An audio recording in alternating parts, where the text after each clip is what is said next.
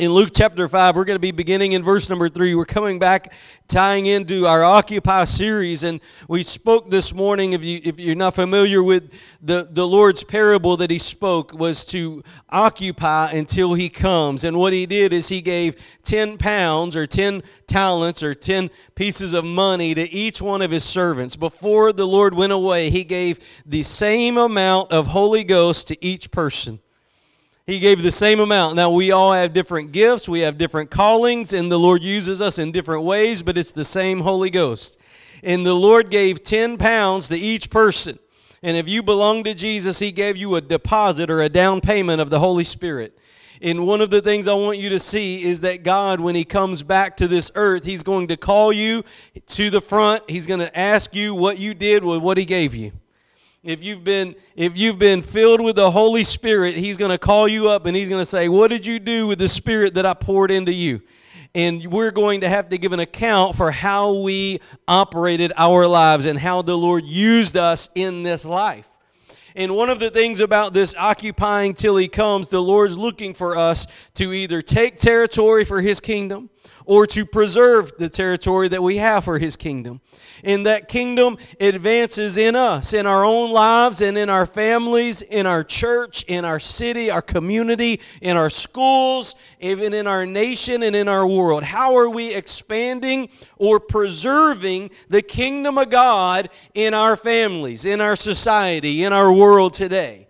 God has not called us to sit on the sideline and monitor Facebook and just go, man, it's bad, man, it's bad, man, it's bad. God has called us to to occupy until he comes. And so we have to get in this mindset of getting uh, alone with God, hearing this word from God, and following God out into the deep. And so we, we, we got into this, and Peter hit the mindset of it.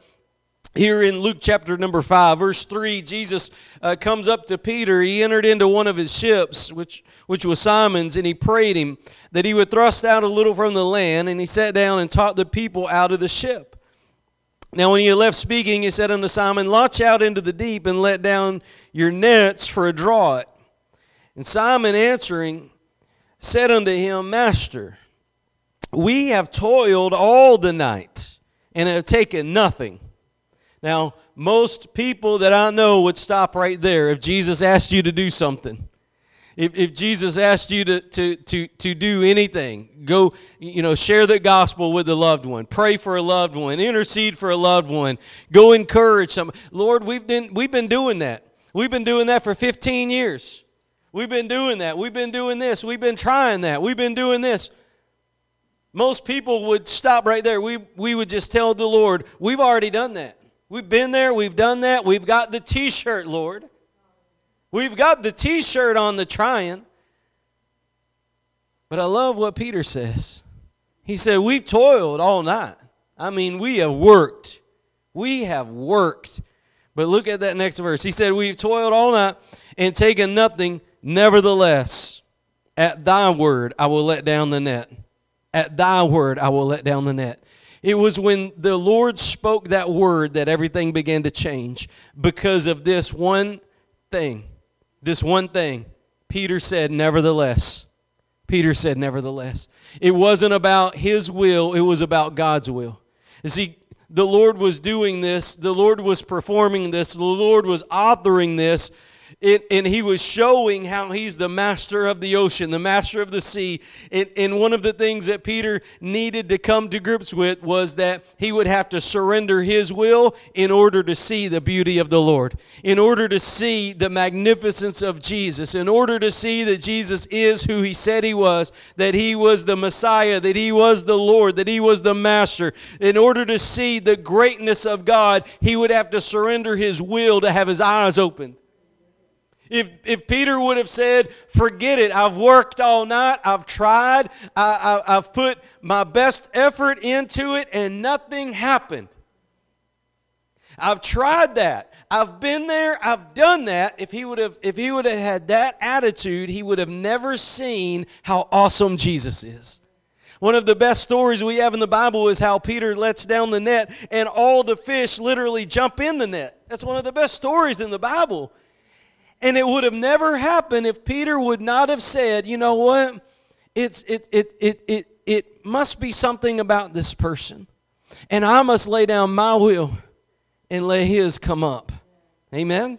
And Jesus even modeled that when he said, Nevertheless, not my will, but thy will be done, when he prayed in the Garden of Gethsemane before he was crucified. He, he crushed his own will, his, his personal will, so that he could do the will of the Father, which was to be a sacrifice for our sins to die that debt that we deserve at Calvary so that we would be redeemed, so that we would be restored. He let his own personal will go so that God would be glorified as he was lifted up on that cross. God was glorified. You see, it is in the crushing of our wills that we'll be able to have our eyes opened and see the greatness and the magnificence of our God. But if we never release our own will, we'll always be closed minded and closed hearted and hard hearted, and we will always be looking at our own self and never at the beauty of God. God designed it so that we must come to the end of self before we see the beauty of the Savior. God designed it that way. John the Baptist hit on this same message. If you'll turn with me to John chapter number 3. John chapter number 3, John the Baptist hit on this very same message, very important concept. And, and, and John the Baptist says in verse number 30, very famously, he said, He must increase Speaking of Jesus, He must increase, but I must decrease. He must increase, but I must decrease. You see, one of the things that sometimes we miss in this passage right here is that John the Baptist was the prophet of the hour. People were flocking to John the Baptist, they were running to him. And do you know that John the Baptist was doing something that you never see ministers do today? He was turning people away from the altar. He was turning people away from the door of the church. There was people coming to church because they just wanted to fit in. They wanted to look religious and they wanted to do what everybody else was doing. And John the Baptist looked those Pharisees Pharisee square in the eye and he said, Where are the fruit of your repentance? In other words, don't you come up here with this fake religion. If you're coming to God, I'm here for you. We're going to baptize you and you're going to have your sins forgiven. But if you don't come with the fruit of repentance, which is a broken and contrite heart, if you're not broken in sorrow over your sin, then God can't do anything for you. You must first come to that place where you're broken and contrite over your sin. And that is the same way with our wills as we see this mindset for the kingdom of God. In order for you or for I to be to, to be useful for the kingdom of God to occupy till he comes we're going to have to come to this place where in our minds we we we we say the same thing. He must increase but I must decrease. There's there's two parts to this. It's not rocket science. There's two parts to this. But you know that you got to have both if you got to have both you can't have one or the other. You can't miss one of these. Because if, if jesus increases but you never let yourself go guess what? He's one god among many in your life. And you know that's one of the problems we have in the church world today. He's just a god if, if all Jesus is just a God, if he coexists with Buddha and Muhammad and all these other gods, then there's no problem with the world. They'll never come against you. They'll never push back against you. The devil won't mess with you eh, because he's already got you. If he's just a God. When you, when you say that he is a God, there's no problem with the devil because that's what the devil wants to be, is a God too. He didn't want to remove God from being God. He just wanted to be like God. He said he wanted to be like God. And one of the problems we see is a lot of times we say, "Oh, yeah, you can talk about Jesus, but just you know, don't don't say that He's the only God that there is."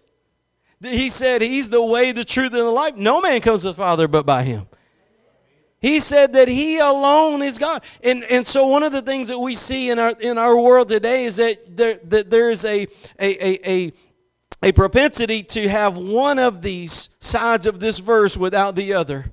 Sometimes people will, will, will, will talk about Jesus, but they just elevate him to the same level as Muhammad or as Buddha or as Gandhi or as any other kind of new age religion that there is. He's just one among many. You just try this one and try that one. And, and, and, and one of the things I want you to see is the second half of that is, but I must decrease. That's the, that is where self begins to get crucified.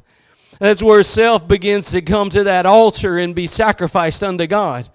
And, and, and that's the place where the rubber meets the road and, and in our lives, if we, if, if we never lay down ourselves before the feet of Jesus and never empty ourselves of self, so that he may fill us, then we'll never see him for who he is. We'll never see him for all that he is. We'll always be missing the power of God in our life. This is one of those things that, that is, it, you can't pass this step. You can't bypass it. You can't sidestep it. You can't get around it. If you're going to be a man or a woman of God, it's going to be because he's increased and you're decreased.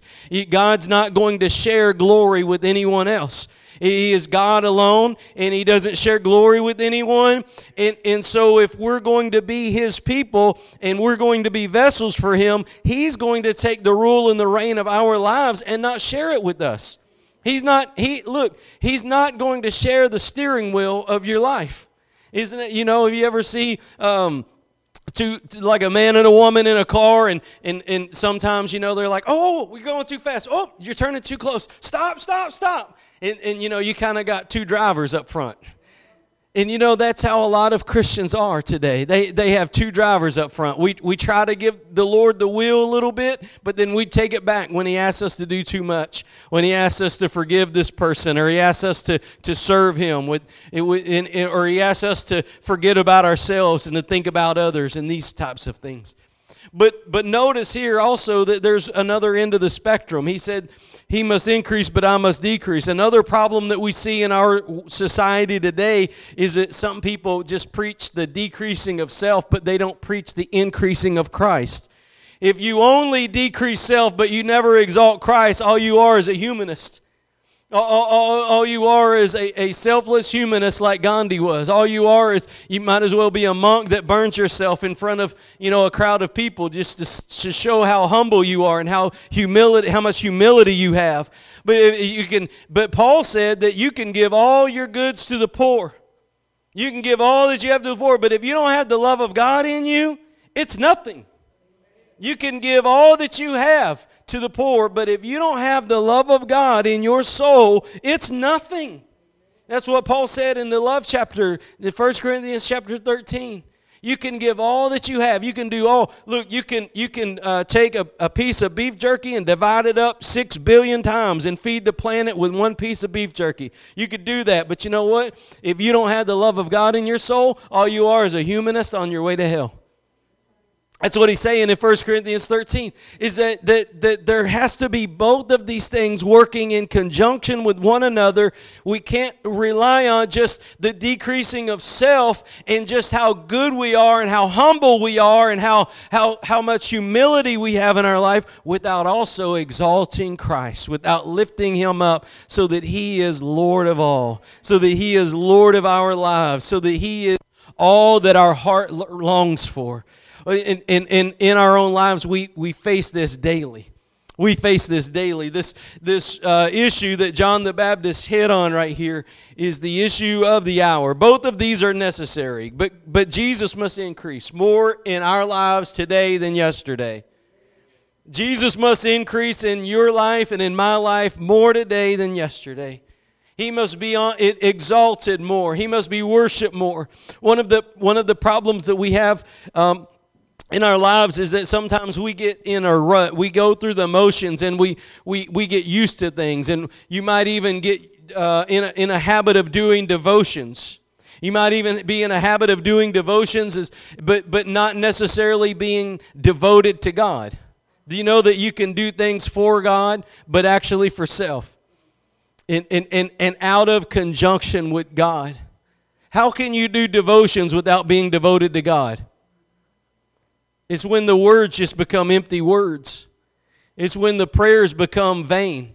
It's when they become repetitious. It's when you do things just to do things so that you can say that you did things. Is so that you can serve just so you can say you served and so you can get the t-shirt to show that you served and so you can get your name on facebook so show that you served so that people know that you serve so people know that you are the head of this club or the head of that club. But but it means nothing if you don't have the love of god in your soul if you don't have the power of god in your life if you don't have the presence of god dripping from your life. If the people around you the closest if the closest people around you can't tell that the Spirit of God is dripping off of your life, then it doesn't matter how many t shirts we get for how many teams we serve on. It, it shows that we're doing something for the wrong reasons. And Jesus even hit on that in the Sermon on the Mount when he talks about prayer and he talks about giving. He said to go in that prayer closet and shut the door behind you, right? Our society, I think, the, the most churches or most ministries on Facebook would collapse if they had to do that. Shut the door behind you in the prayer closet because how are people going to know that I'm praying if I got to do it alone? It's secret. You know, the Lord said the same passage in, in, in Matthew chapter 6. He said to fast and don't tell anybody. Anoint your face with oil so that it doesn't look like you've been fasting. Well, the question you would have to ask yourself is how will anybody know that I'm fasting if I don't tell them? Because God will know. Because you're fasting for God. Because you're magnifying God. Because you're, you're lifting up Jesus in your soul. Nobody else has to know. And there's a problem, there's a dysfunction in, in our society when we have to do whatever we do and let everybody know what we're doing and why we're doing it. When we start the year out with 21 days of fasting, everybody knows that we're fasting. We've already got our reward of men. There's no reward from God. If we've got to tell everybody how much money we give, we've already got our reward. If we've got to tell everybody all our prayers, we've already got our reward. That's what the Lord said in Matthew 6. I would rather have my reward from God. I would rather have the Lord's favor than man's favor. I would rather please the Father than please men. I would rather serve God than serve men because man has always been a taskmaster, but God is a burden lifter. Man always seeks to place his hand on you, and God seeks to break that hand off of you. But yet we just run right back to men. We run right back to being men pleasers. We run right back to seeking the affection of men, to please men. But you know what? Sometimes we, we go and we run after men's affections more than we run after Jesus. We try to please men more than we try to please God. But it says, John the Baptist hit it on the head. He said, He's got to increase, I've got to decrease, guys. Now, he was speaking prophetically. He had a following. He had this ministry going on, and he had to. He had to decrease. He had to. But you have to too. And I would just like to see how many people would say, you know what, Lord, I need less of me in my life. I mean, if you think about how much stuff is being pumped out into the Christian church today, it's all about self. It's all about how you can get a greater anointing and how you can get greater giftings and how you can do this and how you can do that. But John the Baptist here, he said, I, I got to decrease, guys. It's not about me. It's about Jesus being lifted up. It's about Jesus being, being exalted. It's about other people seeing Jesus and not me. It's about people hearing His voice and not mine. It's about people following His teaching, not mine. And so Whenever you see a man or a woman being used by God, they are either exalting self or they're exalting Christ. They're either lifting up Jesus and pointing you to Him, or they're lifting up themselves and trying to devise a way to get you in their system, under their hand, to get their eye on you. And, and you have to come to that place where you realize, you know what? I would rather, so much rather, have my burdens lifted at Calvary than have more burdens put on me by a man. I would so much rather be, be, be, be broken from those bondages of men because men, listen, men are never satisfied. Men are never satisfied. They always want more from you. Men are never satisfied because they'll always they're fickle too because you'll be you'll you'll strive the best you can to please somebody and and and then somebody new will walk in the door and they'll capture the eyes of a man. You, you'll never be able to please a man. But you know what? God was perfectly pleased in Jesus Christ. He said of Jesus Christ, This is my Son in whom I'm well pleased. And I want you to know something. Jesus invites you, Jesus invites you to come into Himself to be clothed with his righteousness, to be filled with his spirit, to be renewed by him his personal self that when that when God sees you, he sees Jesus in you. That when God looks on you, he sees Jesus. See, we're, we're not here to, to, to get our own medals of honor and our own strivings, but we're here to, to exalt Jesus that his kingdom advance. One of the things that we spoke about as we began this series on occupying is that we've got to come to that place where we're no longer about our own agenda where we're no longer about our own goals. We're no longer about our own business, our own house, our own dreams, our own efforts, our own agendas. But we come to that place where we seek God's house, God's agenda, God's plan, God's kingdom. Thy kingdom come, thy will be done on earth as it is in heaven. That was part of the Lord's Prayer then, and it's still today the same thing. If you asked most people, it would be about my kingdom come, my will be done now. This is the mindset of modern Christianity. My kingdom come, my will be done. Whatever I speak, Lord, do it and they try to snap their fingers like God is a beckoning boy or God is a genie in a bottle seeking to please them. That, that God is the clay and they are the potter, forming Him, telling Him what to do, when to do it, and how high to jump. We've got the roles reversed. We need to repent. We need to come back to that place where He is exalted and we are decreased, where we come to that place where we empty ourselves of self and we're no longer about our agenda our house, our kingdom, but now we're about His house, His agenda, and His kingdom. Thy kingdom come, Thy will be done on earth as it is in heaven. That's the model prayer. That's the goal that we have, and that's what John the Baptist touched on right here. But notice that you got to have both parts of this prayer. You got to have both parts of that verse. He's got to increase, and we've got to decrease if all you have is the increase but you never decrease then guess what? You have competing you have competing messiahs. You have competing gods. You have competing lords. And god is is is lord of all or he's lord not lord at all. He's got to be all and all. Amen? And one of the things that we see is that there's got to be this this both thing. The increase of jesus and the decrease of self the increase of Jesus and the decrease of self. Um, turn with me to Galatians chapter 2. I'll show you how Paul touched on this. Galatians chapter number 2, Paul touches on the same issue the exaltation and magnification of, of, of the Lord Jesus. You know, we need an increase of Jesus in our own selves. Amen? I want you to listen to me. The, the, when, when, when John the Baptist said that he must increase, he wasn't even only talking about just an increase in the outward preaching. Do you know that John the Baptist needed a Savior too?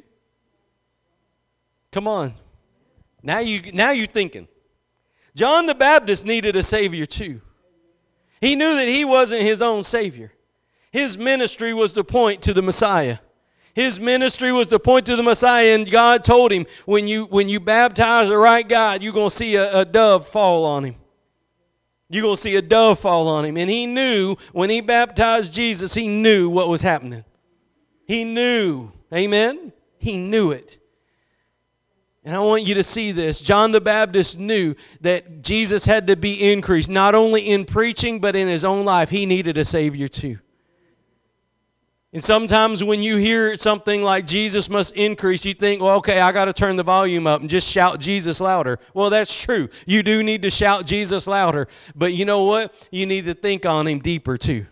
He needs to have more of your heart. He needs to have more of your mind. He needs to have more of your soul. He needs to have more room in you than he did yesterday. We need Jesus more today than we did yesterday. and we're going to need Jesus tomorrow. Look at the world today. Look at the world today. It's not getting better, it's getting worse. It's getting darker, it's getting more depraved. You're going to need Jesus more tomorrow than you do today. It's going to be harder and increasing until we see the return of Jesus. It's going to get harder and harder and harder on the Christian. There's going to be a pressing against the church. If you give in and compromise, the world will, will laud you and praise you and clap for you, and you won't have any issues. You'll be successful and you'll be the, the, the pleaser of men. But if you don't compromise, if you hold to the standards, as Ian Paisley said, stick to the book and hold to the standards. If you stick to the book and hold to the standards, the world's going to come against you in an increasing manner, day by day, hour by hour, minute by minute, season by season, president by president, government by government, society by society, month by month. They're going to come against you more and more if you stick to the book and hold to the standard. And what you'll see is it's going to increase. It's not going to get better. So we need more Jesus. We're going to have to surrender more daily. We're going to have to get alone with Him. We need to, we need to have those secret times of prayer, not just so that we can have a good church service, but so that we can walk in that anointing of God in a dark, dying, and decaying and depraved world. We're going to need that anointing of God because, listen, the world is out to destroy the church. The devil knows that his hour is coming up. He knows that it's about over, and he's seeking to destroy all the low hanging fruit that he can. This is not the time to backslide. It's not the time to compromise. It's not the time to be prayerless. It's not, in other words, as Jesus said, it's not the time to be a foolish virgin without any oil in your lamp. It's not the hour to, to be sleeping with no oil in your lamp. This is not that hour. It might have been that way in the 1900s or the 1800s. It might have been that way 20 years ago. But listen, things are different now.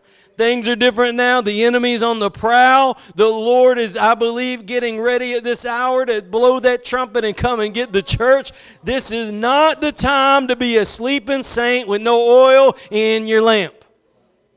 This is the time to press in and break through, to, to allow the Lord to have more of you, that He's increased and you're decreased ever more every day. Are you with me?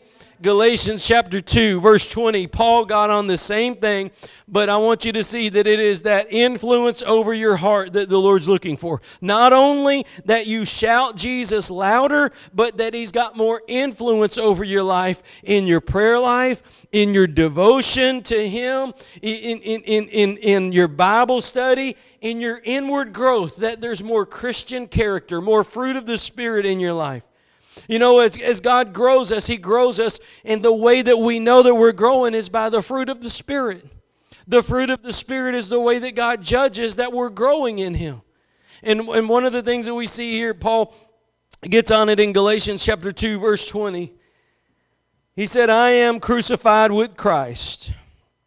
Nevertheless, I live. See, he, he hits on that same word that Peter hit on. Nevertheless.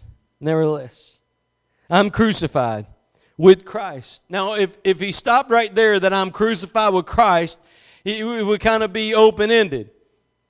It would just kind of be open ended, but there's an important principle in here that, that, that Paul speaks on. Very important principle that Paul speaks on. He said, I'm crucified with Christ. Nevertheless, I live. In, in other words, spiritually, theologically, doctrinally, in principle, in reality, I'm crucified with Christ. But I'm still alive. I've still got my flesh. I've still got, you know, I've still got to clip my fingernails. I've still got to cut my hair.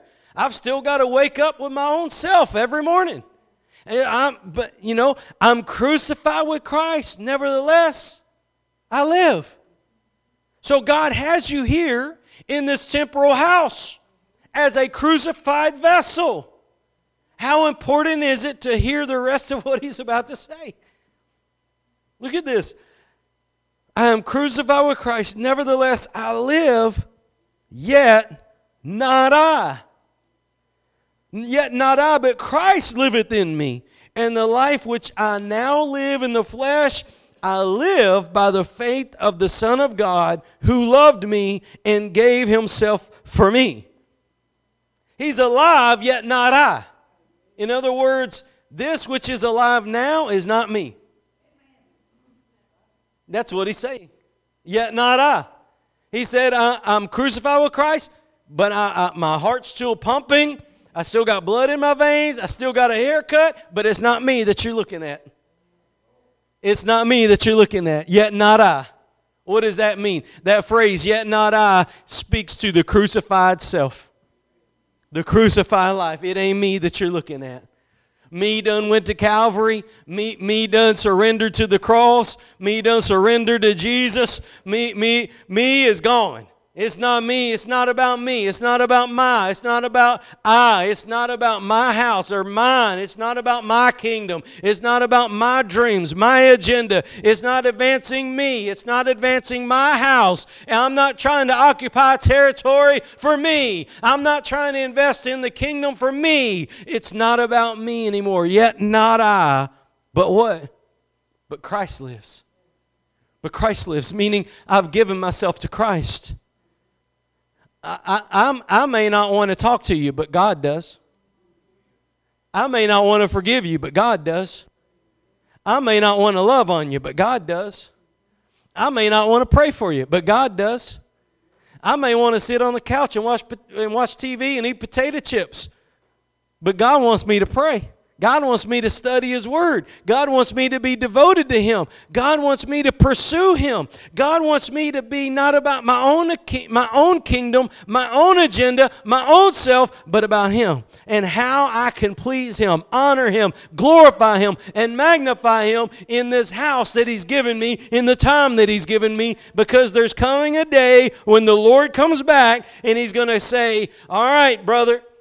I gave you the Holy Spirit. What'd you do with it?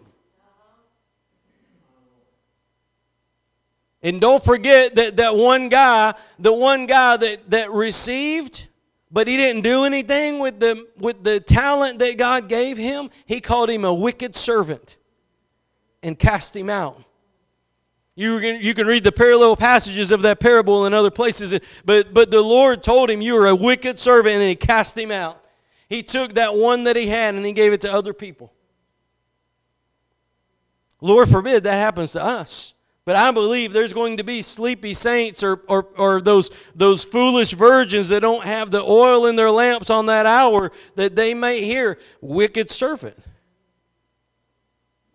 And you can go back and you can read Matthew chapter 7. Those people, they prayed in Jesus' name. They laid hands on the sick in Jesus' name. They prophesied in Jesus' name. They did all these wonderful works in Jesus' name. And Jesus said, Depart from me, you workers of iniquity. I never knew you. Oh, brother, we got it going on. Our church, we're we are prophesying, we are laying on hands, we're doing this, we're doing that. You know what? Unless we're doing it from a place of devotion to God in conjunction with God, with that anointing of God in communion with God, unless we're doing it for Him, for His kingdom, for His glory, to magnify Jesus, unless we're doing it from that place and that heart, and guess what? He's going to say, Depart from me you worker of iniquity. Even though you did all these wonderful things and did all these wonderful things, even in his name, they cast out demons in his name. It didn't impress him. Didn't impress him. It, but yet it, it, it, it, it impresses others, right? It impresses others. If, if something doesn't impress God, but it impresses men, guess which one the church usually does? Guess which one the church usually does? Let's announce a 21 day fast as a church. You don't think God knew about it? You didn't have to announce it. So he says, It's no longer I. Yet not I means no longer, it's no longer me that's living. It's no longer me. In order for in, in order for me, think about this. I want you to see this this correlation. in order for Peter to see this great harvest of fish, in order for Peter to see what God could do, he first had to empty himself of self. He first had to say, Nevertheless, at your word, I'll do it. He had to empty self of self to see the beauty of God. And you know that there's some people that, that they just will never see how great God is and how much He can do until they empty themselves of self. Until they come to the end of self and they say, You know what, Lord? You know what, Lord? I, I don't think this is going to work. I don't think this is happening. I don't know what you're doing. I'm tired. I'm exhausted. I'm, I, I'm at my wits' end. Nevertheless, Lord, you spoke it. I'm going to do it. And that's exactly when we'll begin to see God open up heaven and pour down those blessings on our souls. That's exactly when we'll begin to see breakthrough happen is when we let go of self, when we let go of our own will, when we let go of our own agenda, our own plans, our own opinions, our own thinking, and we say, you know what, Lord, at, at your word, I'm going to do this at your word. I'm just going to take you at your word. You said it, I'm going to do it. Peter didn't, I mean, he didn't think twice. I, I, think he just, you know, the Lord told him to do it. He's tired, he's exhausted. You, you see me working. You, I know how you are when you work too. I'm tired, I'm just tired. I'll, I don't really care about thinking too much. I'm just ready to get the job done. And here Peter is, he's got the job done. He didn't catch anything. He's tired, he's picking everything up, he's wore out. He's been fishing all night. He says he toiled all the night. And Jesus said, Let's go back. Do it again.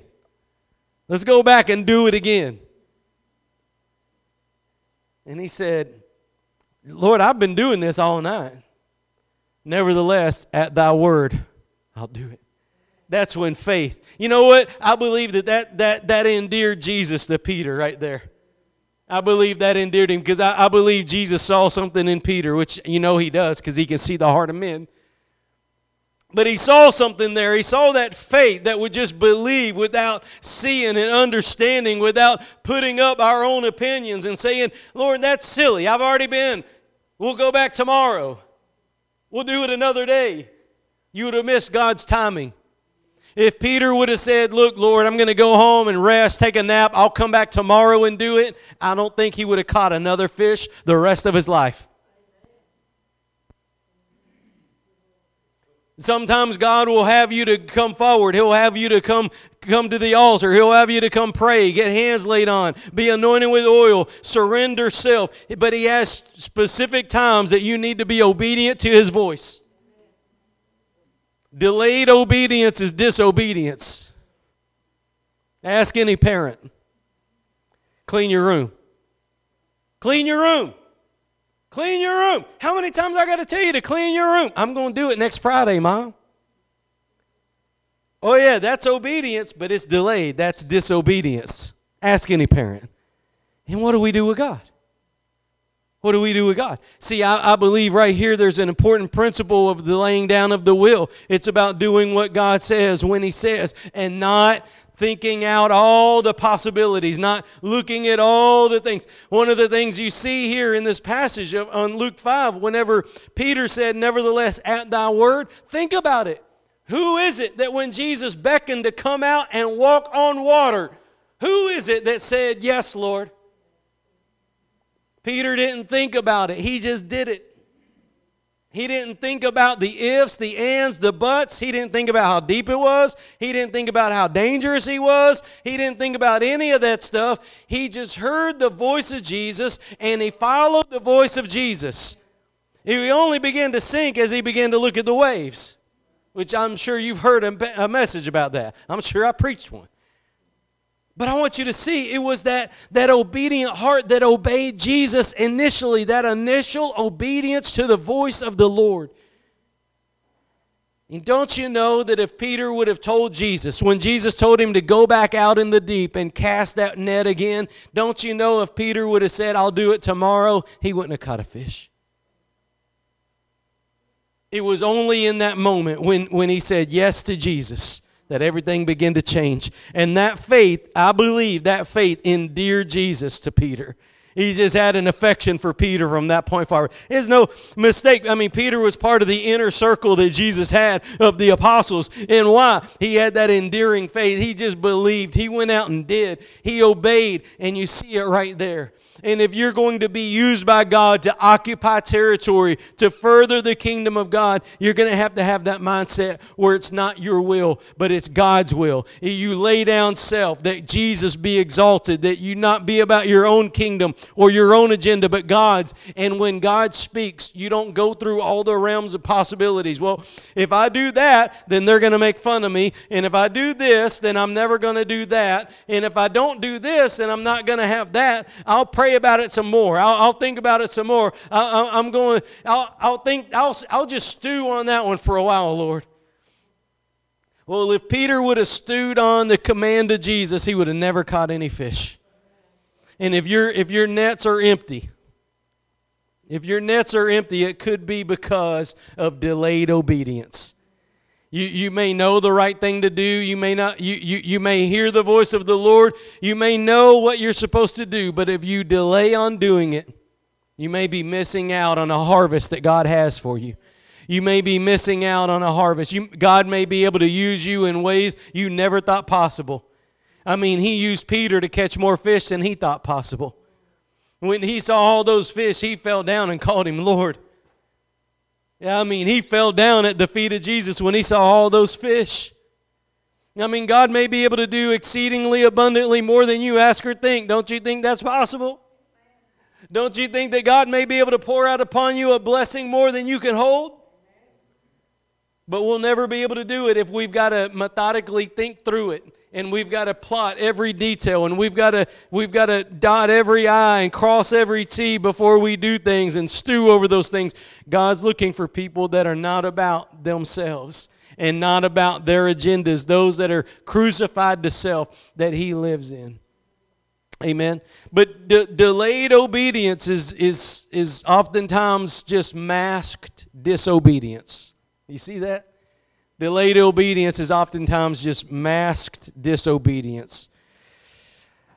He said he says here that it is it is not he that lives but Christ lives in him.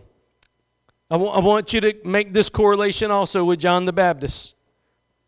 John the Baptist said he's got to increase. Paul here saying it's Jesus that lives. He's saying I'm not living, I'm decreased. Jesus is living, Jesus is increased. This, this, what Paul's preaching right here in this passage is the exact same thing that John the Baptist preached. He said, I'm crucified, but I'm alive. But it's not me, it's Jesus in me. Is Jesus in you? Is Jesus in you? Is he increasing in you? Is he increasing in you? John the Baptist said he's got to increase. I think that John the Baptist knew Jesus. Do you? It, John the Baptist was a preacher of righteousness. He was a preacher of repentance. God used him to turn the heart of a nation, to prepare the way of the Lord. I believe John the Baptist knew Jesus. And yet, he said, Jesus got to increase. I understand you may know Jesus, but I'm telling you, Jesus has got to increase. In order for us to be effective for the kingdom of God, in order for us to walk in that anointing of God, in order for God to use us to bring in a harvest of fish, whatever that may be, you can categorize that on your own between you and the Lord. But, but as God uses you to catch a harvest of fish, it could be your child, it could be your grandparent, it could be your cousin, it could be you starting a revival in a church somewhere, it could be God using you to, to pour out the Spirit upon. Uh, a number of people. However, God uses you to catch the fish, I'm telling you right now, it's not going to happen if we're not decreased and God's not increased in our lives. If we don't have this nevertheless mindset, you know what, Lord? It's not about my will. It's not about my will, it's about your will. I will follow you where you lead. Don't mistake what Peter said at thy word. At thy word. I'll, I'll do it at thy word. Not the word of men, not the word of men, not the plan of men, not the method of men, not the religion of men, not, not any of that, but at God's word. What God said took preeminence over everything else in Peter's life, and that's what endeared Jesus to him. And, and, and God's no respecter of persons. He'll do the same thing to you. If you take God's word and you let that have preeminence over your life, it will endear the heart of God to you. God loves those that believe. Without faith, it is impossible to please Him. You must first believe that He is and that He's a rewarder of what? Those that diligently what? Seek Him. Seek Him. Not their dreams, not their plans, not their life, but God's. Those that diligently seek God. You got to believe. And I want you to know that if you'll do that, it'll endear the heart of God to you. He'll see you from a mile away. You'll be the apple of his eye, just like everybody else that believes is the apple of his eye. David was a man after God's own heart because David had faith. He had faith. And if you'll believe, God will, God will do the same thing in your life. Your, your will must be released as a seed. This is one time you might hear me preach on seed. your, your will. I'm not after your wallet, I'm after your will. Your will has to be placed down at the altar as a seed. And if you'll lay down your will, let it be crucified unto the Lord, you'll begin to see His will exalted over your life. Sometimes we can't see God's plan for our lives because we're so clouded and convoluted with the dreams and the plans for our own lives. Sometimes we can't hear his voice because we're too we've got too many uh, things going on in our own ears about our our plans and our agendas. But our will has to be laid down as an offering to God at that altar. And when you do, his will will begin to rise in your life to lead you and guide you. I promise you, I promise you, you'll never regret it. You'll never regret it. Every day with Jesus is sweeter than the day before. You'll never regret giving your all to the Lord. I don't ever want to go back and regret not giving all to Jesus. I don't ever want to look back and say, you know what? I, I could have been more about the kingdom than I was. But I believe every single one of us could say that. I believe it.